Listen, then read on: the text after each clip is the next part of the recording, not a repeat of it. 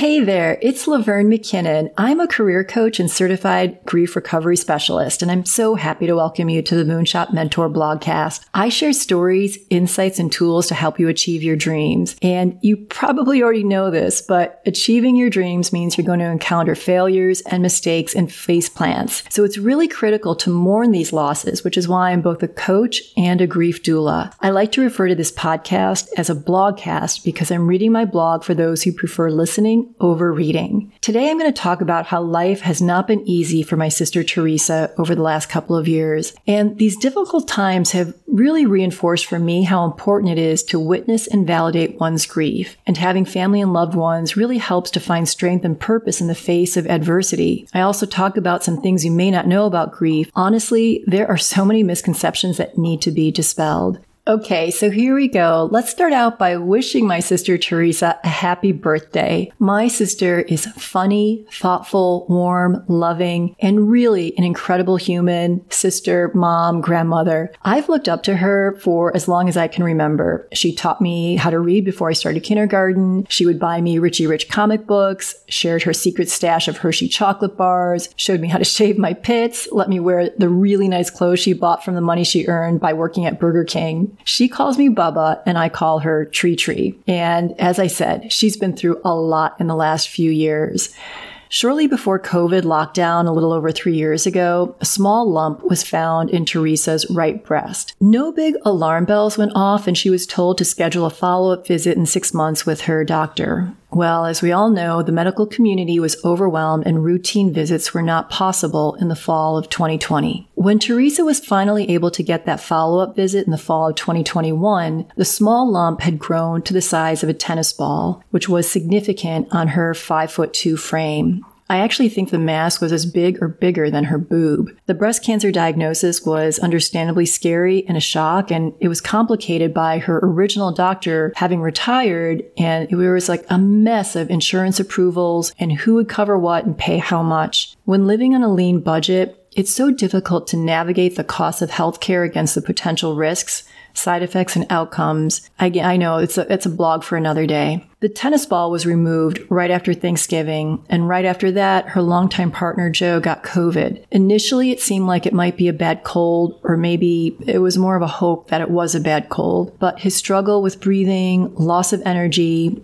and underlying conditions made a visit to the ER necessary Joe was admitted to the hospital for a few days. There were several times that the doctor said to Teresa that they were doing everything they could, but the rest was up to Joe and God. I distinctly recall two conversations in which Joe was going to go home and then his condition would worsen. Both times it felt like a sucker punch to have hope fueled and then be told going home wasn't possible. Joe refused to go on a ventilator, and Teresa and his kids were not allowed to see him unless there was a quote change in condition unquote That's code for things are going south. So while waiting for calls or messages from the hospital about a change in condition, Teresa met with her doctor to figure out her treatment plan. Chemo, no radiation. After that, there would be another scan to make sure that the cancer hadn't spread. Teresa got to see Joe on three occasions, the last one being the day before he died. The day he died, was the day he agreed to go on a ventilator. They put him on at 4 a.m., and while he and Teresa didn't get to speak right before that moment, I can hear his sweet, slow drawl and know deep in my bones that he would have said to her, You're awfully cute, I love you, and talk to you after they take me off this darn thing. And in life's great ironies, or maybe a celebration of universal love, the day Joe died was also the day Teresa's fourth grandchild was born. I spent time with my sister after Joe died, visiting her in Tennessee. We shaved her head because her hair was falling out in clumps.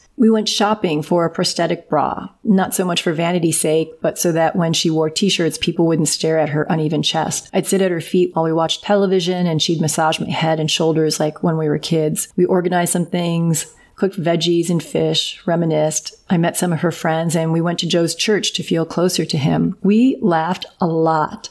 I can't tell you why or what triggered the laughter, but it was there. My sis has a silly streak a mile wide.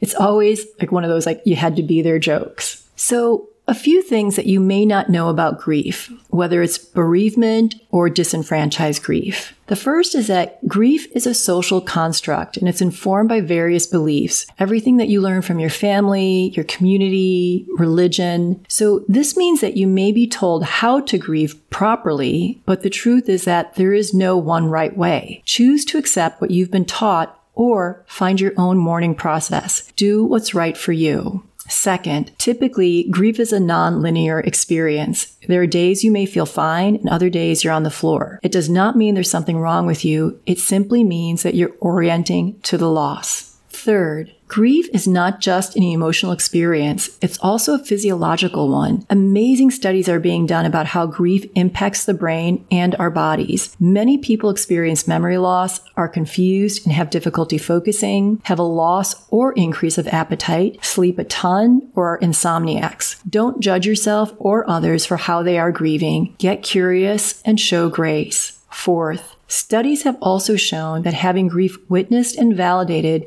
can support people to find helpful meaning after loss and regain a sense of control. Oftentimes, people feel helpless, hopeless, or powerless in the face of grief. Your ability to hold space for yourself or others during grief is the ultimate act of love and kindness. And then finally, research has also shown that most people have conflicting feelings while mourning, which causes confusion and shame. It's absolutely normal to feel both relief and resentment or joy and sadness, or any other contradictory combination. Again, there's no one right way to grieve. Three months post chemo, Teresa got the all clear on her scans. She spent the last year or so visiting her three kids and the grandchildren. It's brought her so much joy and groundedness. Last month, she sold the house she and Joe shared and moved back to Illinois. That's another loss. Even though it's her choice, there's still sadness and relief and longing. My sister is a private person. I'm grateful that she allowed me in during the peak of her losses, and as close as we are, it really deepened our intimacy and connection. I share all of this with you today for two reasons. The desire to publicly wish my sister happy birthday and to celebrate her. I still look up to her every single day, and when I'm scared or anxious, I'm grateful to be able to call her. Just the sound of her voice when she says, Hey Bubba, what's up? It really brings me to a place of safety and security. And then second, I,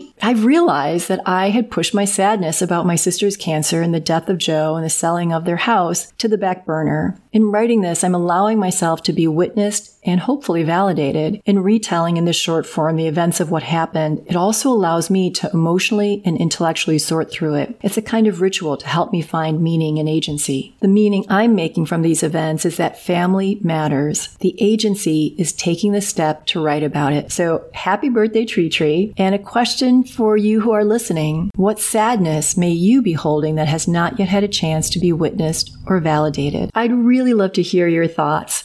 Dave J, Dennis, Lisa, I really appreciate your comments. I'd like to encourage anyone else who's listening, please, please drop me a comment. You can also visit me at moonshotmentor.com or follow me on social media at moonshotmentor on Instagram, Facebook, and YouTube. If you enjoy what you hear, I would appreciate if you could subscribe to my blogcast.